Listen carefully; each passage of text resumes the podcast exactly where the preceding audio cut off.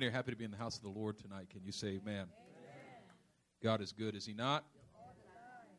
Let's pray. Father, I pray in the name of the Lord Jesus Christ that you would add wisdom and revelation to our hearts tonight as we gather before you, that you would speak to us sovereignly by your Spirit, that you would do some perfect work of grace in us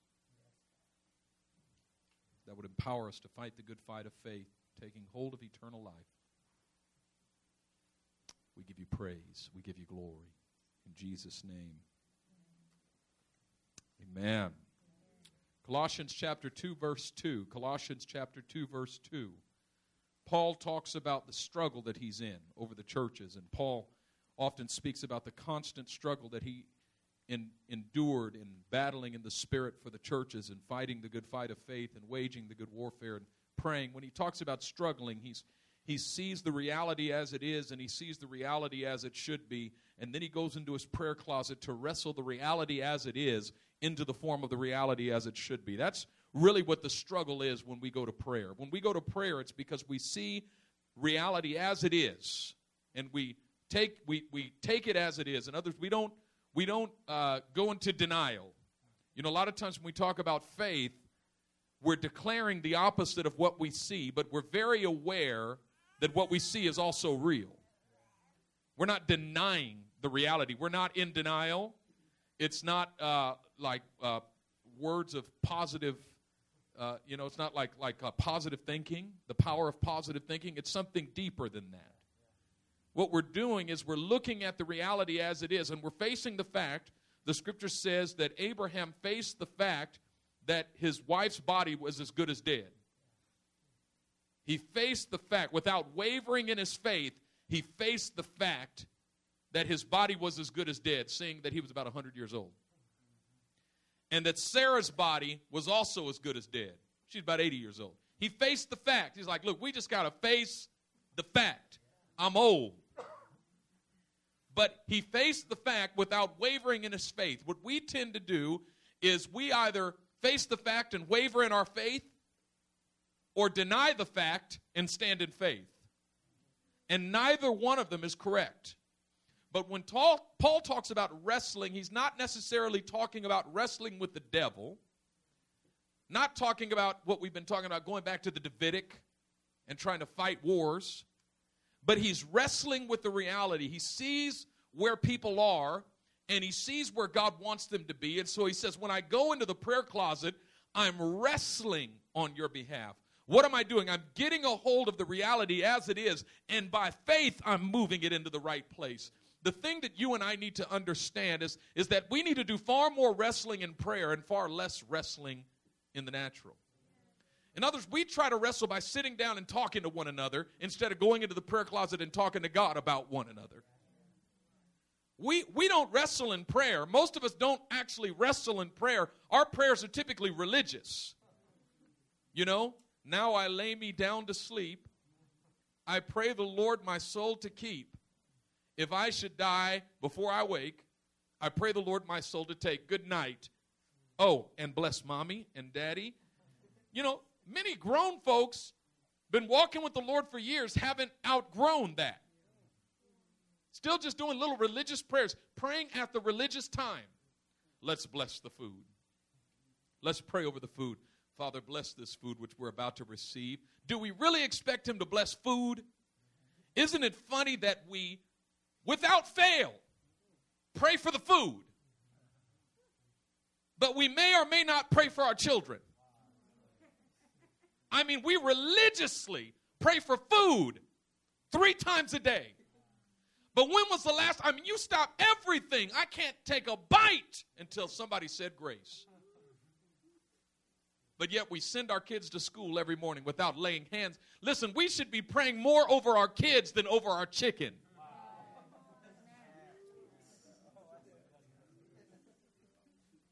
But see, it's safe to pray over food because you actually don't expect anything to happen when you're praying over food. I mean, do you really think the chicken's going to change? Do you think when you're praying over the food, the calorie content is going to decrease? I mean, what do you expect to happen? You know what a religious prayer is? It's a prayer that you pray without expecting anything to happen out of it. You don't expect anything to change, but you're praying it because you're supposed to. Doesn't change anything, but you're praying it because you're supposed to. That, my friend, is religion. Now, you know what we should do over the food? Thank God for it, not bless it. The food don't need to be blessed, you do. And half the time, what we're eating, God's looking down saying, I can't bless that. I'm sorry. That is not, I mean, you know, pray over your food choices. and then thank God for food, okay? But Paul says, when I go into my prayer closet, I'm not just saying my prayers. I want to get away from that idea of saying your prayers. As we tell kids, did you say your prayers? Did you say your prayers? Because all children know how to do is say prayers. It's repetition. Repeat after me. And that's what you did when you first came to Jesus, wasn't it? Somebody said, Repeat after me. And you said, Father, Father, come into my life, come into my life. Forgive me of my sin. Forgive me of my sin. Jesus, Jesus. Isn't that what your children do? I, every night, Alethea and I, we pray for mommy. Although she doesn't know how to pray yet, but she knows how to repeat. So I'm rocking her last night. I was rocking her to sleep. She said, Tell me a story. So I said, Okay. So I'm rocking her and I'm telling her a story. I'm telling her a story. And then she goes, Wait, we have to pray for mommy. I said, You're right. And so I said a prayer for mommy. Then I said, Can you say a prayer for mommy? Silence. I said, Alethea, can you can you pray for mommy? Silence. I said, Say Jesus, Jesus. Bless mommy. Bless mommy. I know how to repeat what I've heard, but I'm a baby. So I don't actually know how to talk to the Father out of my own heart and actually expect that He's going to hear what I'm saying and He's going to actually do something about what I'm saying. Paul said, when I go into the prayer closet, I'm not saying prayers, I'm struggling. He said in Colossians chapter 2, verse 1, I want you to know how much I'm struggling for you and for those at Laodicea, and for all who have not met me personally. I'm struggling with the reality that you're in. I'm struggling with the situation you're in. Paul says, I want you to know that you're not struggling and I'm not struggling. That when you struggle, I struggle. And I, even if you're not struggling, some of you, the problem is you've forgotten how to struggle. You're struggling outside of the prayer closet, but not inside the prayer closet. You should be struggling inside of the prayer closet and then walk out in peace. Because Paul said, Don't be anxious about anything, but in all things, through prayer and supplication with thanksgiving. Let your requests be made known to God, and then the peace of God, which passes all understanding, guards your heart. I should be walking around in the midst of the worst trial I'm ever going through before in my life, looking like everything's fine, but I go into the prayer closet. Oh, Lord, all of my anxiety is in prayer. I'm taking it all to Jesus, and, and I don't leave until I lay it at the feet of Jesus, and I'm wrestling with reality. I'm grabbing a hold of my situation and the state that it's in, and I'm wrestling with it, and I'm commanding it to move in the name of Jesus. I'm believing that my faith is the victory that overcomes the world, and so by faith, I'm commanding it to move. I was praying a couple of weeks ago, and I was saying, Lord, this is so heavy on me. I was praying about a situation. I said, Lord, it's so heavy on me. And the Lord spoke to me and said, How did it get above you? I said, What? He said, Nothing can be heavy on you unless it's above you. How did it get above you? Because I seated you above it. I said, Oh, that helps. It nothing can be heavy on you that you don't allow to climb up your back and sit on top of your head. And sometimes we do that as spiritual as we may be, sometimes we allow things to climb up our leg. You know how my daughter sometimes she'll grab my leg and climb up my leg. We allow things to climb up our leg, climb up our back, and sit on our head and weigh us down. And then we go, Lord, it's weighing me down. And He says, Well, get back into your place. Come back up above it. I seated you far above it. I seated you at my right hand in Christ, far above all power and principality and dominion and might. And sometimes we have to wrestle to move ourselves back to our place and to move that situation back to its place. So Paul says, I want you to know how much I'm struggling for you. I want you to know the power of prayer. There is nothing that your faith cannot move. We really don't believe that. That's the problem. We really don't believe that. there's nothing that your faith cannot move. You need to begin to believe that if you would just get into your closet and pray about it, I'm not talking about really your closet, but your secret place, wherever that is, if you would take the time to just begin to pray about it and to pray, and what I do is I pray till I come to faith. See, I, you know, I could tell you I'm a man of faith. That would actually not be true. It'd be a lie. I'm more full of unbelief than anybody else in this room. But the difference is, I pray till I believe. That's why Paul said, fight the good fight of faith. What we're fighting for is faith. We're fighting to believe. And I, whenever I start out in prayer and I sense the presence of unbelief, and if I don't sense it, I ask God to reveal it because unbelief is always there. In other words, unless I, if I'm if I'm anything but fully confident that God and fully aware of what God is doing and fully confident in the fact that He is doing it, I'm in unbelief. That is, if you wake up in the morning and you're not fully confident in what God is doing and that He is doing it, you wake up in unbelief. Anything other than confidence in what God is doing, awareness of what God is doing, and the ability to speak in agreement with it is unbelief. Unbelief. Fear comes from unbelief. Unbelief. So I have to wrestle my heart into the place of faith. I, I want to be conscious when unbelief is creeping at my door, knocking at my door. Unbelief is our default setting. So you got to go into system preferences. You got to change your default setting to faith. You ever had a, a, setting on your computer that kept switching back to something that you didn't want? You know, I don't like Yahoo's search engine, but for some reason my iPad likes to switch to the Yahoo search engine, and I got to go back into settings and find the browser and switch the default browser back to Google and save it. And then all of a sudden, a few weeks later, I open up my browser and here comes Yahoo again. I say, What? The devil is a liar.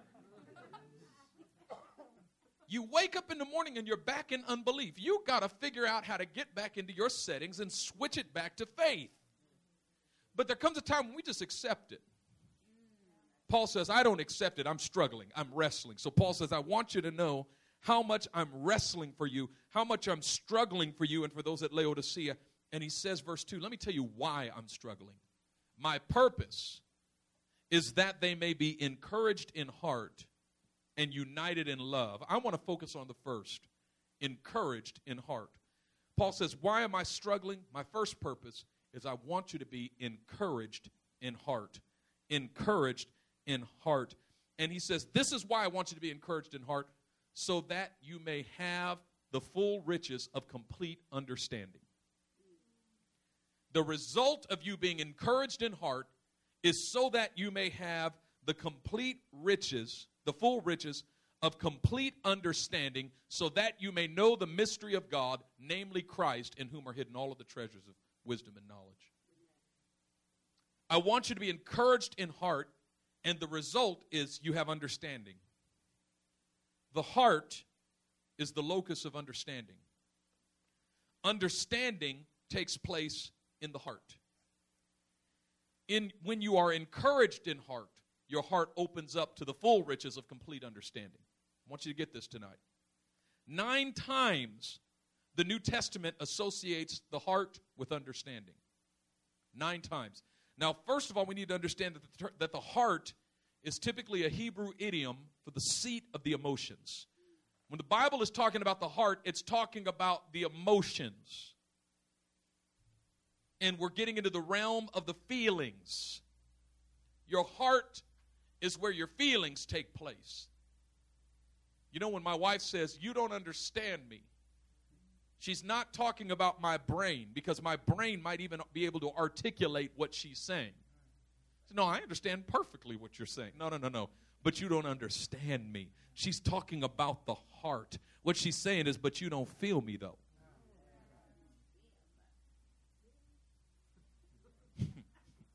you feel me? The term heart appears in Scripture over 700 times. 740 something times the term heart appears. The Bible talks about the heart in more than 700 locations. Isn't that interesting? compare it to 156 or 154 references to the mind. The mind is spoken of about 154 times, the heart about 740 times. So the Bible talks about the heart almost five times as many times as it talks about the mind. In the New Testament, the heart is spoken of 156 times in the New Testament. The heart is spoken of 156 times in the New Testament compared to 74 mentions of the mind. So, twice as much, twice as many references to the heart in the New Testament as there are to the mind. Now, at first glance, it could be argued that from a biblical perspective, the heart is at least twice as important as the mind. I think a better explanation is that the heart is the place where everything that happens in the mind manifests itself.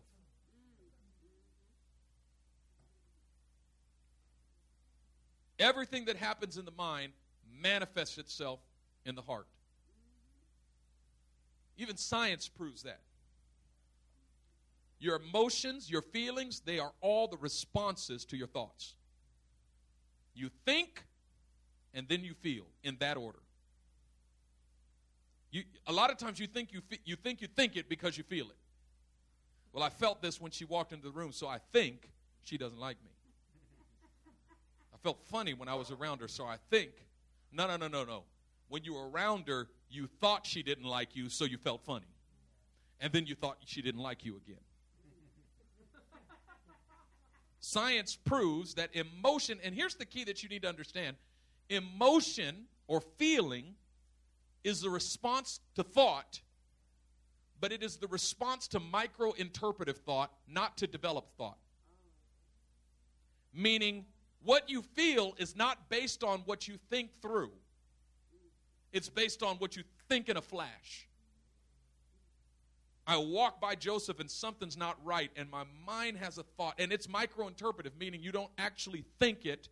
You think it so quickly you don't even know you thought it your brain, your mind interprets some gesture of Joseph, and the interpretation is he's mad at you. And it sends that information to your limbic system, which sends an emotional response that says, I feel rejected. So, what, what am I feeling? And what we like to say when people say, well, what you're feeling is not real, you know, I, I, uh, I just had something in my hair. That's why I did this when you walked by. I wasn't brushing you off or saying, forget you. You say, oh, so then I'm crazy. We love throwing that one out. Oh, so I'm crazy, huh? So then I just, I'm out of my mind, huh? No, you just misread a signal. I mean, it happens all the time. Your friend comes up behind you and goes, boo! And you go, ah! When you heard the boo, your brain said danger, sent information to your emotions that said, prepare yourself for battle, and you screamed and freaked out. Your emotion said, attack. But you read that one wrong. The intention of your friend was not violent, it was comedic. We all read things wrong. It doesn't mean we're crazy. It just means the emotions are the response of micro interpretive thought, of thin slicing. It emotion is the response to the type of thought that happens so fast that you don't even know that you're thinking it. But it started in your mind. It started with an interpretation and it led to an emotion. Behind every emotion is an interpretation. Without the interpretation, you wouldn't have the emotion. You think it's intuition like some subliminal thing. No, you had a thought and then you had a feeling. You got to get this in your brain because that means that if you can learn to change your thoughts, you can change your feelings. We're going somewhere tonight. The heart is the place where understanding takes place. But you got to be careful what you understand because what you understand, you're in danger of being established in. Remember in Proverbs 24, it says, Through wisdom the house is built through understanding, it's established. When you begin to understand, see, there's certain things I don't allow myself to understand. Certain things start to make sense, start to feel right, and I judge it right there at the door and say, I'm not going to allow that to feel right because that ain't right. If I allow it to feel right, I'm in danger of being established in it. Because once you feel it, don't you just feel like it's right? I mean, when you feel it's right, even if somebody tries to convince you it's right and their logic is irrefutable, you still won't accept it. Why? Because I feel it. We are such an emotion driven culture. We're driven by the heart, not by the mind. What we don't realize is that the heart is driven by the mind. Stick with me. Understanding happens in the heart. Look at Matthew 13, 15. Jesus is quoting the prophet, and he says, he's quoting the prophet uh, Isaiah. says, For this people's heart has grown dull, and with their ears they can barely hear, and their eyes they have closed, lest they should see with their eyes and hear with their ears and understand with their heart and turn, and I should heal them. You hear that? Understand with their heart. Verse 19 of chapter 13, Matthew chapter 13, Jesus is talking about the parable of the sower. And he says, When anyone hears the word of the kingdom and does not understand it, the evil one comes and snatches away what was sown in the heart. This is what was sown along the path. When they hear it but don't understand it, the evil one snatches away what was sown in the heart. Understanding didn't occur, so the word is just sitting on top of the heart just like seed scattered on a path. It's sitting on top of the path, and the birds just swoop down and grab it and take away. When you hear the word of the kingdom, but it just sits on top of the heart, it doesn't sink down deep in the heart. Understanding doesn't occur, and it just sits on the heart. You heard the same word that set the person next to you free. The difference is they understood it, you didn't. Because they understood it, it went so deep in the heart that the enemy couldn't touch it. You didn't understand it, so it sat on top of your heart. As soon as you walked out of the room, the enemy went, Thank you.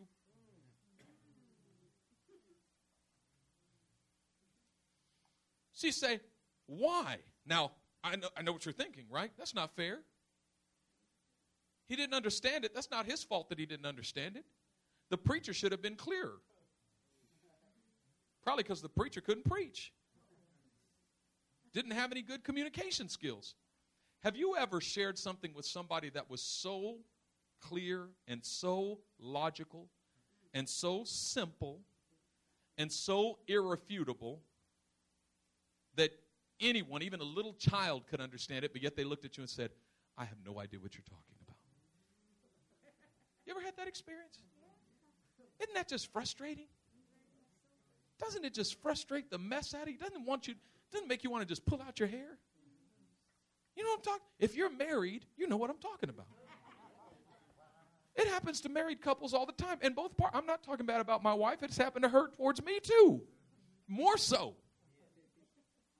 And you know what tends to happen is later when you calm down, you go back to each other and say, you know, now I understand exactly what you, you know, it just makes so much sense now. I couldn't see it when you, why couldn't I see it?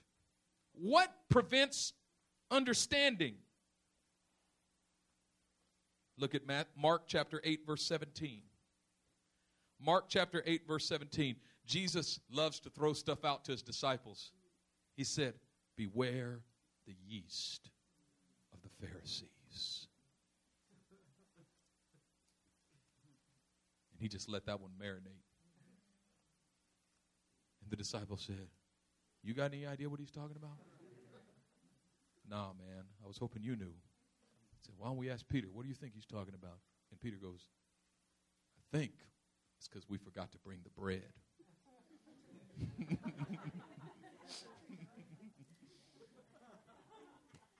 the other one said, I think that's it.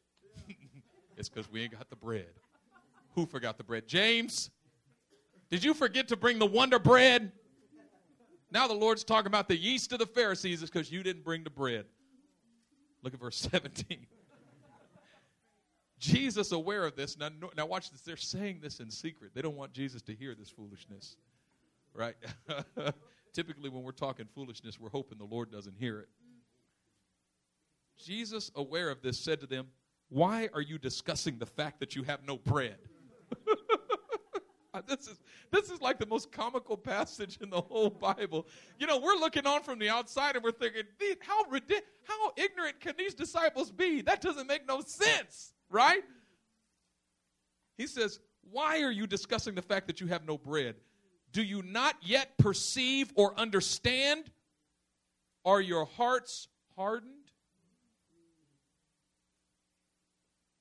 You hear what Jesus is saying?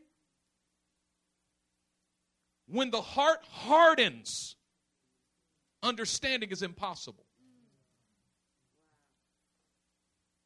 Now, see, we can read it from the outside looking in, but these disciples walked with him every day. He taught them all day long. They lived in the house with him, and he says, There's, a, there's no way you should not understand what I'm saying to you at this point.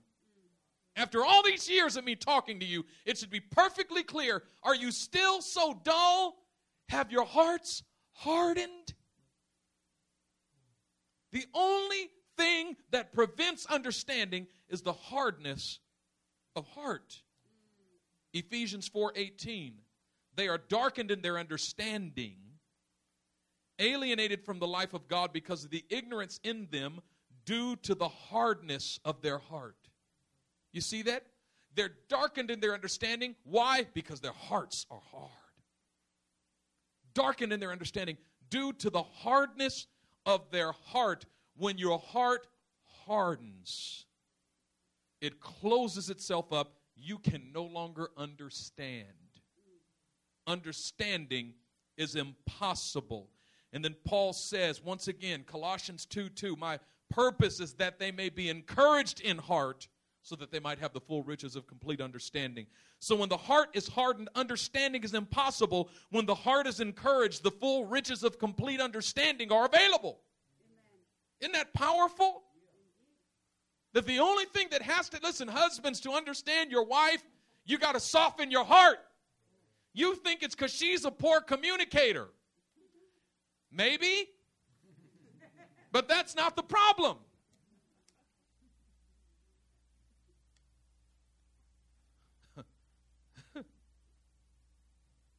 Behind every broken relationship, behind every church split, behind every divorce is a hardened heart. At least one. Most of the time, at least two. You remember when the Pharisees asked Jesus, they said, Can we divorce our wives for any reason whatsoever? Is it lawful? Isn't it okay for us to divorce our wives for any reason whatsoever? And Jesus said, No, man. That's crazy. From the beginning, the Creator created them male and female and said, For this reason, a man will leave his father and mother and cleave to his wife, and the two shall become one flesh. Therefore, what God has put together, let not man separate. And they said, But wait a minute. Moses said that if we want to divorce our wife, just write her a letter of divorce. It was that easy. You didn't even have to go to the court. Said, what? What did you say? Pen and paper. We're divorced. Bam. That easy. And when a man divorced his wife in the ancient world, he left her with nothing. She had no means of providing for herself. Most women who were divorced by their husbands became prostitutes. It was the only way of eating. So the Pharisee said, Moses said this was cool. And Jesus says, Moses gave you that because of the hardness of your hearts. See that? Moses wrote, Moses gave you that because of the hardness of your hearts. Not because it's right, but because your hearts are so hard that you'd probably treat your wives worse if you kept her than if you let her go. Moses did it as an act of mercy to your wives. But that's not God's intention. That's not his plan. Now I'm giving you something more than Moses because Moses couldn't soften your heart, but I can soften your heart. Now I'm giving you God's intention, and his intention is don't leave your wife. I'm going to soften your heart. You see? You hearing me tonight? It's the hardness of heart.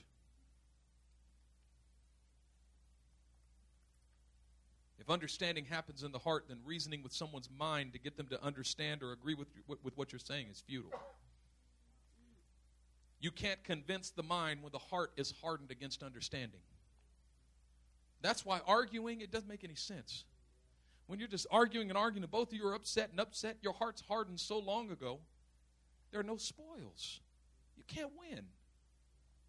But you keep arguing and arguing and arguing, yelling and yelling and yelling, and two hardened hearts that are just slamming against one another till one of them breaks. That's all. There's only one hope, and the hope is a softening of your heart. That is, we must be jealous to guard our hearts against hardening. We must know the condition of our hearts at all times. When we sense a little bit of hardness in our hearts, we got to soften it. We got to make a decision. I'm not going to allow my heart to get hard. I'm not going to allow my heart to harden, to stiffen. I'm not going to do it. And you know when your heart is hard because you can't understand.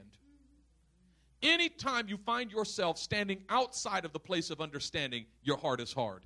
If you can't understand what your wife is saying to you, your heart is hard. It's not because what she's saying to you is ridiculous, like you'd like to think. It's because your heart is hard. Are you hearing me tonight? You got to allow that heart to soften. And Paul says the problem is not that you can't understand your spouses, you can't understand God. He said there in Ephesians 4:18, hardness of heart alienated you from the life of God, darkened your understanding, and made you ignorant. That's some strong language. If I let my heart harden towards my wife, it'll darken my understanding and alienate me from the life of God and make me ignorant. In other words, a hardened heart is a, is a hardened heart. I let it harden against my wife, and I find suddenly I can't understand what God's doing in my life. God wants to take us beyond this lack of understanding. This, you know, we've been saying for so long that He moves in mysterious ways and we don't know what He's doing, and, and we think that's the way we're supposed to live our lives. But Paul says, no, you're supposed to live with the full riches of complete understanding. Paul prayed in Philippians 1 that He would fill us with the knowledge of His will, with all wisdom and spiritual understanding. We're supposed to have knowledge. We're not in the age of ignorance anymore, we're in the age of revelation, and God wants to show us things. Amos said it in Amos chapter 3. He said, Surely the Lord will do nothing without first revealing it to his servants, the prophets. We are a prophetic people. God prophets, God, the, the prophet um, the prophet Joel prophesied in 228 that in the last days God would pour out his spirit on all flesh and that our sons and daughters would prophesy. When he talks about the age of prophecy, he's talking about this age. And we're living in a day and age in which God is revealing secret things. Things have been hidden from ages and generations. He said to his disciples, Blessed are your eyes which see what you see, and blessed are your ears which hear what you hear. For many prophets and kings long to see what you see and hear what you hear, but they didn't see it and they didn't hear it. The things that were hidden from past ages are being revealed to you, but we're living in greater ignorance than the prophets of old when we're supposed to have everything they had and more.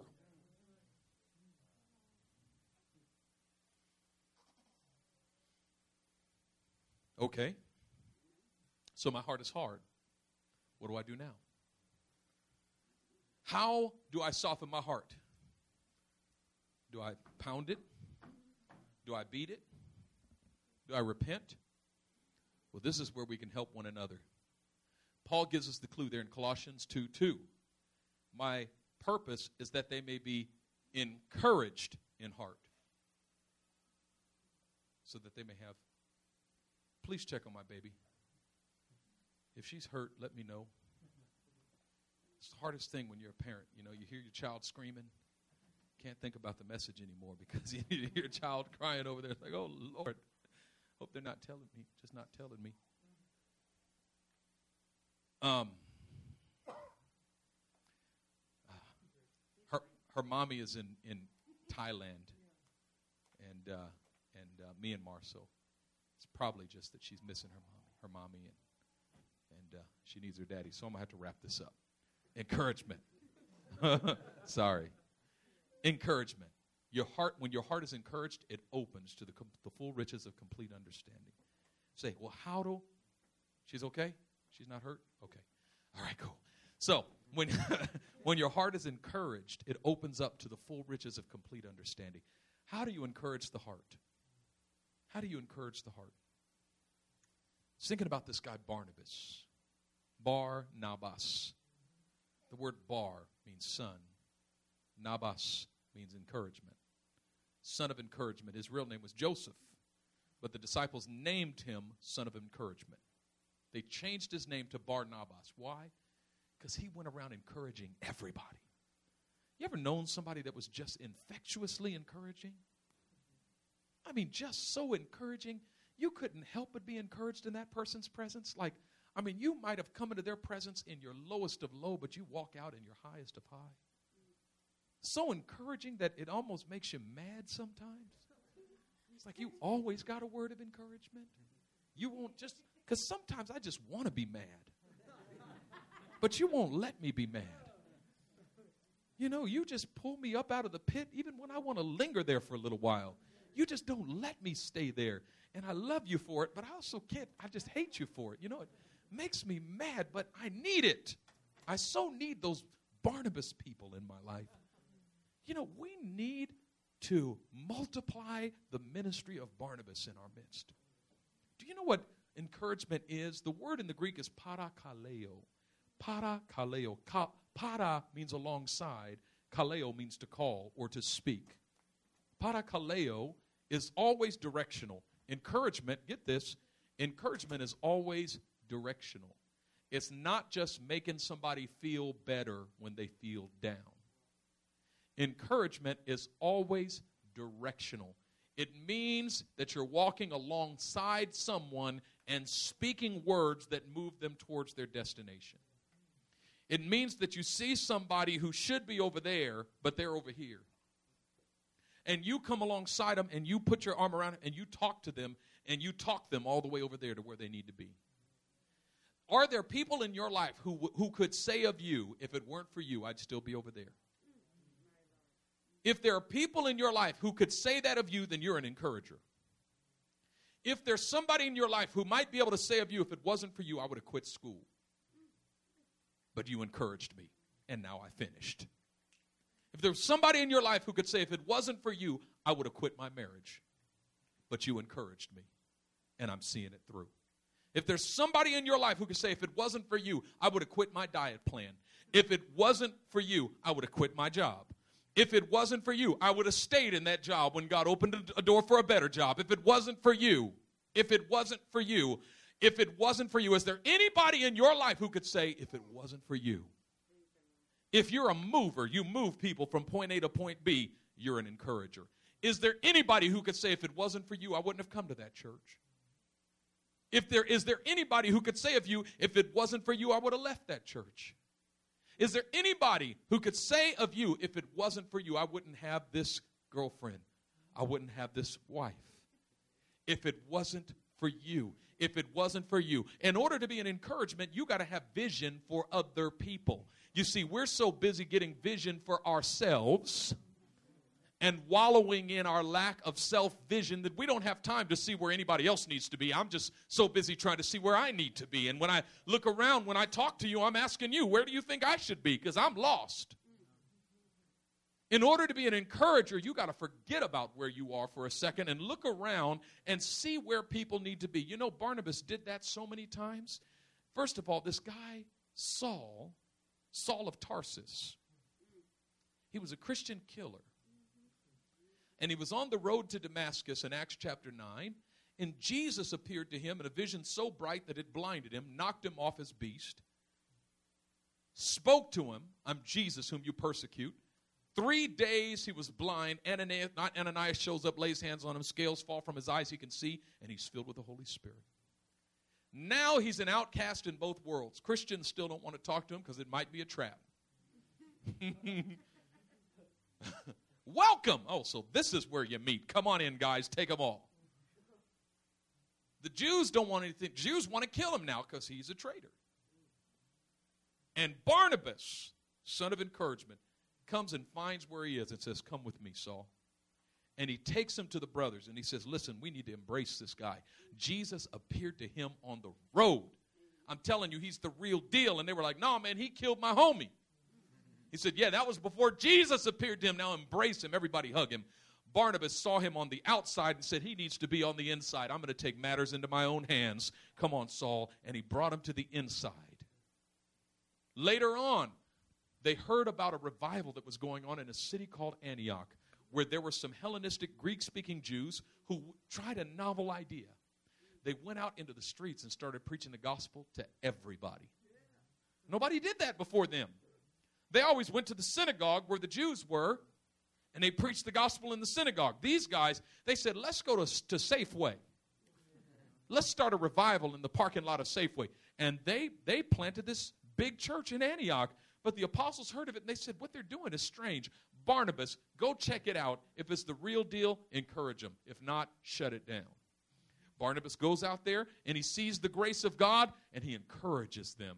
Isn't that, isn't that strange that Barnabas would encourage them? Hmm, I wonder. He encourages them, and as he encourages them, they're strengthened and, and strengthened in their faith. But then he says, You know what? You guys need a little bit more leadership here. I know a guy named Saul of Tarsus. Nine years ago, he gave his life to Christ. We had to get him out of the city before the Jews killed him. But he's been in his hometown Tarsus for nine years, and he's not doing much. He's over here. He needs to be over here. So he goes all the way to the Tarsus and he finds Saul and he says, So what have you been up to? He says, Man, I'm preaching the gospel everywhere. I'm going to every synagogue I know and preaching the gospel. He says, Well, how much fruit are you bearing? Well, not really any. He says, So you've been preaching for nine years and there's no fruit. That's right. He says, that's because you need a community around you. You can't be a lone ranger out there preaching the gospel by yourself. I don't care how great of an apostle you are. It's not about how great or how powerful or how anointed you are. It's about the community that God places you in. And I've got just the community for you. It's all the way over here in Antioch. It's a powerful church. You watch. You get planted in that church, your fruitfulness is going to explode and he convinced Saul, put his arm around him, and walked him from Tarsus all the way to Antioch. And then when he got him to Antioch, he introduced him to the body and said, Hey, hey, listen, folks, this guy Saul, you need to accept him into your leadership team. They put him on the leadership team along with six other prophets and teachers, or five other prophets and teachers, seven total, including Barnabas and Saul. And now the church is stronger. You see?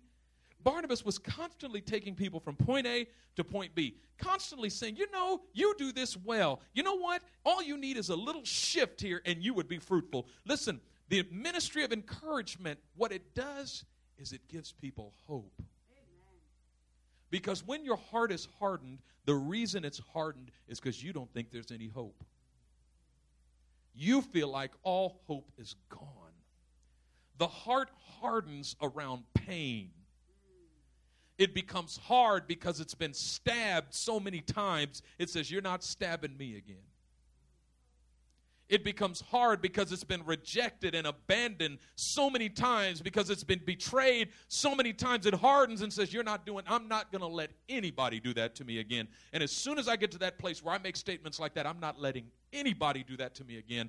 My heart is hard. It's a statement. I'm verbally saying, I'm going to harden my heart so stiff that you can reject me all you want. It's just going to bounce off me. But it also means you can love me all you want, and that's going to bounce off me too. What opens it up is encouragement. Encouragement that moves you towards a destination. And you know the, po- the most powerful way to encourage someone is prophecy.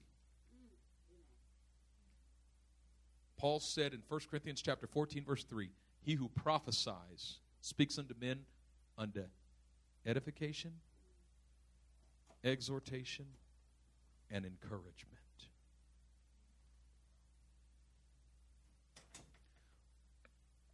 Every believer should be asking the Lord for the gift of prophecy.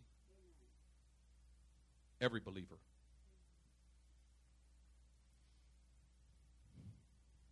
Every believer should be praying for the gift of prophecy. The Bible commands it. Do you know that? Do you know that it's a sin not to ask God for the gift of prophecy? Just read 1 Corinthians chapter 14 verse 1. Follow after love and desire spiritual gifts, especially the gift of prophecy. Did you hear that? It's a command. Follow after love and desire spiritual gifts. Do you desire spiritual gifts? Or are you too wrapped up in what you need to desire the anointing to bless others? He said, desire spiritual gifts, especially the gift of prophecy. Do you speak in tongues? There's a double command. If you speak in tongues, there's a double command for you to pray for prophecy. Because he said a few verses down, therefore, if any man speaks in a tongue, let him pray that he might interpret. He goes on to say, I'd have you all to speak with tongues, but I'd rather that you all prophesy. Every believer should prophesy. What does it mean to prophesy? It means to speak the word of the Lord. Does it have to be in King James English? No. Yea, the Lord saith unto thee, I shalt thou, and thou shalt thee, saith the Lord. That's not what prophecy is. Prophecy is not a style. You know what prophecy is? When you're saying something that came from God to somebody who needs to hear it. It's also not when you're making something up.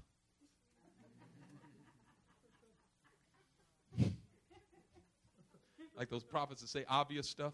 Oh, the Lord just dropped this in my spirit. You got some tattoos.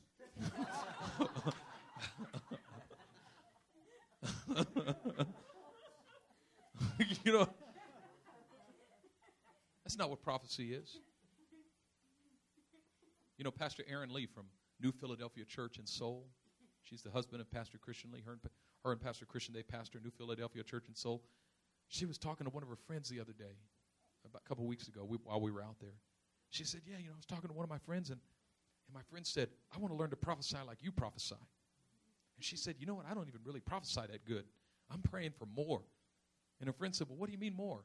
She said, You know, like, I want to be able to just be talking to people and say, You know, like, uh, the Lord just showed me you got two brothers, and one of them's named Michael. And her friend goes, I do.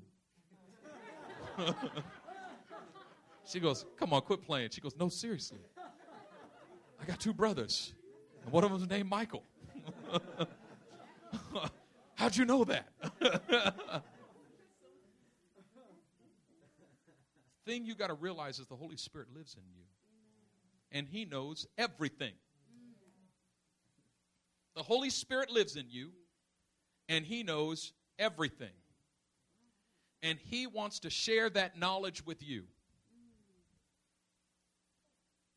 Prophecy will happen when you activate your faith to begin to believe God to speak through you beyond your understanding and without your permission.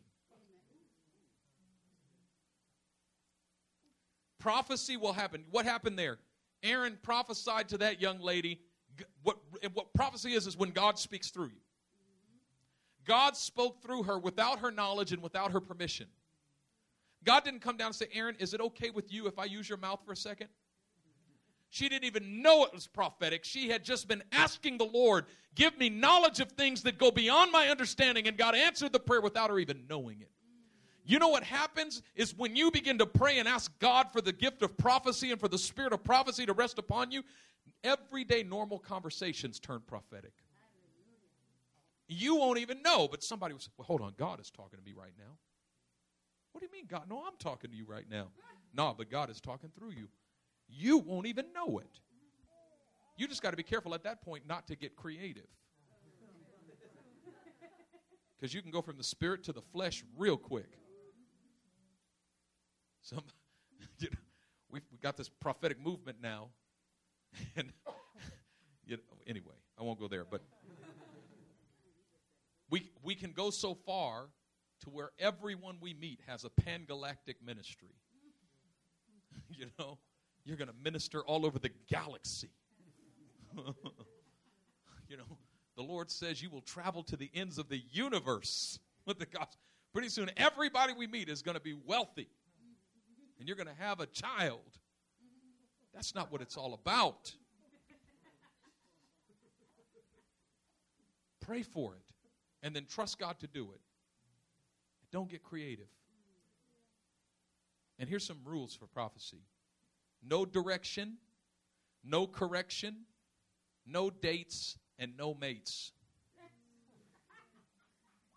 No direction. I don't want any of you going around saying, The Lord told me you have to move to Colorado. That's not your place. No direction, no directive words. The Lord told me you're supposed to marry her. No mates. And no dates. The Lord said on January 3rd, this is going to happen to you. I don't want to hear none of that. And no correction. The Lord rebukes you because you did this. The Lord sees what you did. That's not your place. You know what you can do? You can build up, which is to edify. You can stir up, which is to exhort. Well, you know, you know, ex- exhortation is awesome because it stirs people up.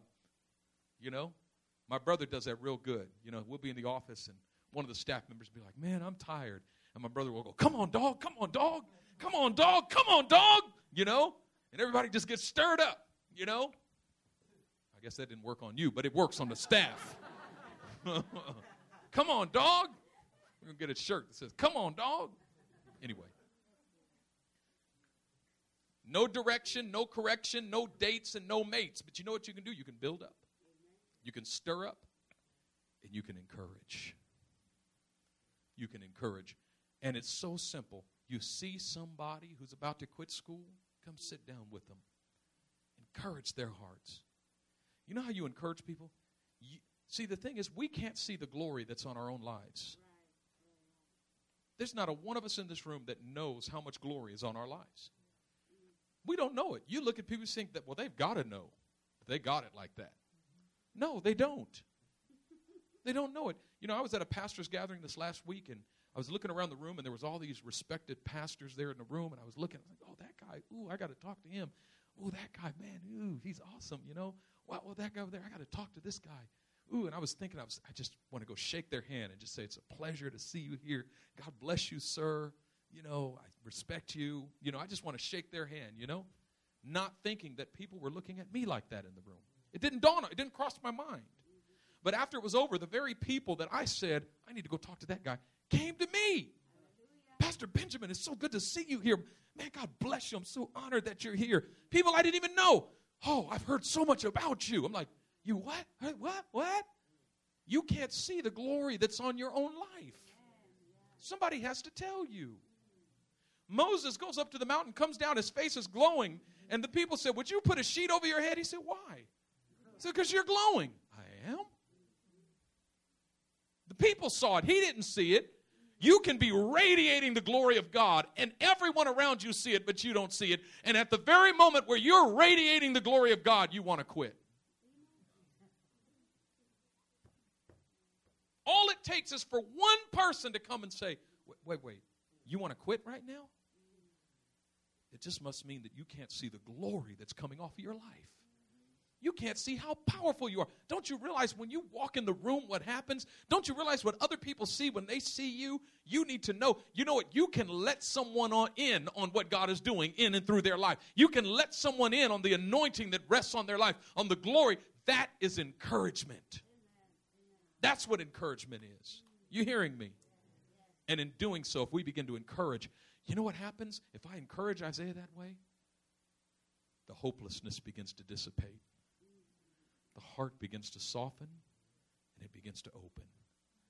And all of a sudden, he says, This is all starting to make sense. Don't you love those moments where stuff starts clicking? That's starting to make sense. You know what happened? Your heart just softened. Wasn't because you weren't smart enough to understand it. You're far smarter than you think. Your brains, your minds can do so much more than you think they can. It's because your heart was hard. You let that heart soften, let it open up.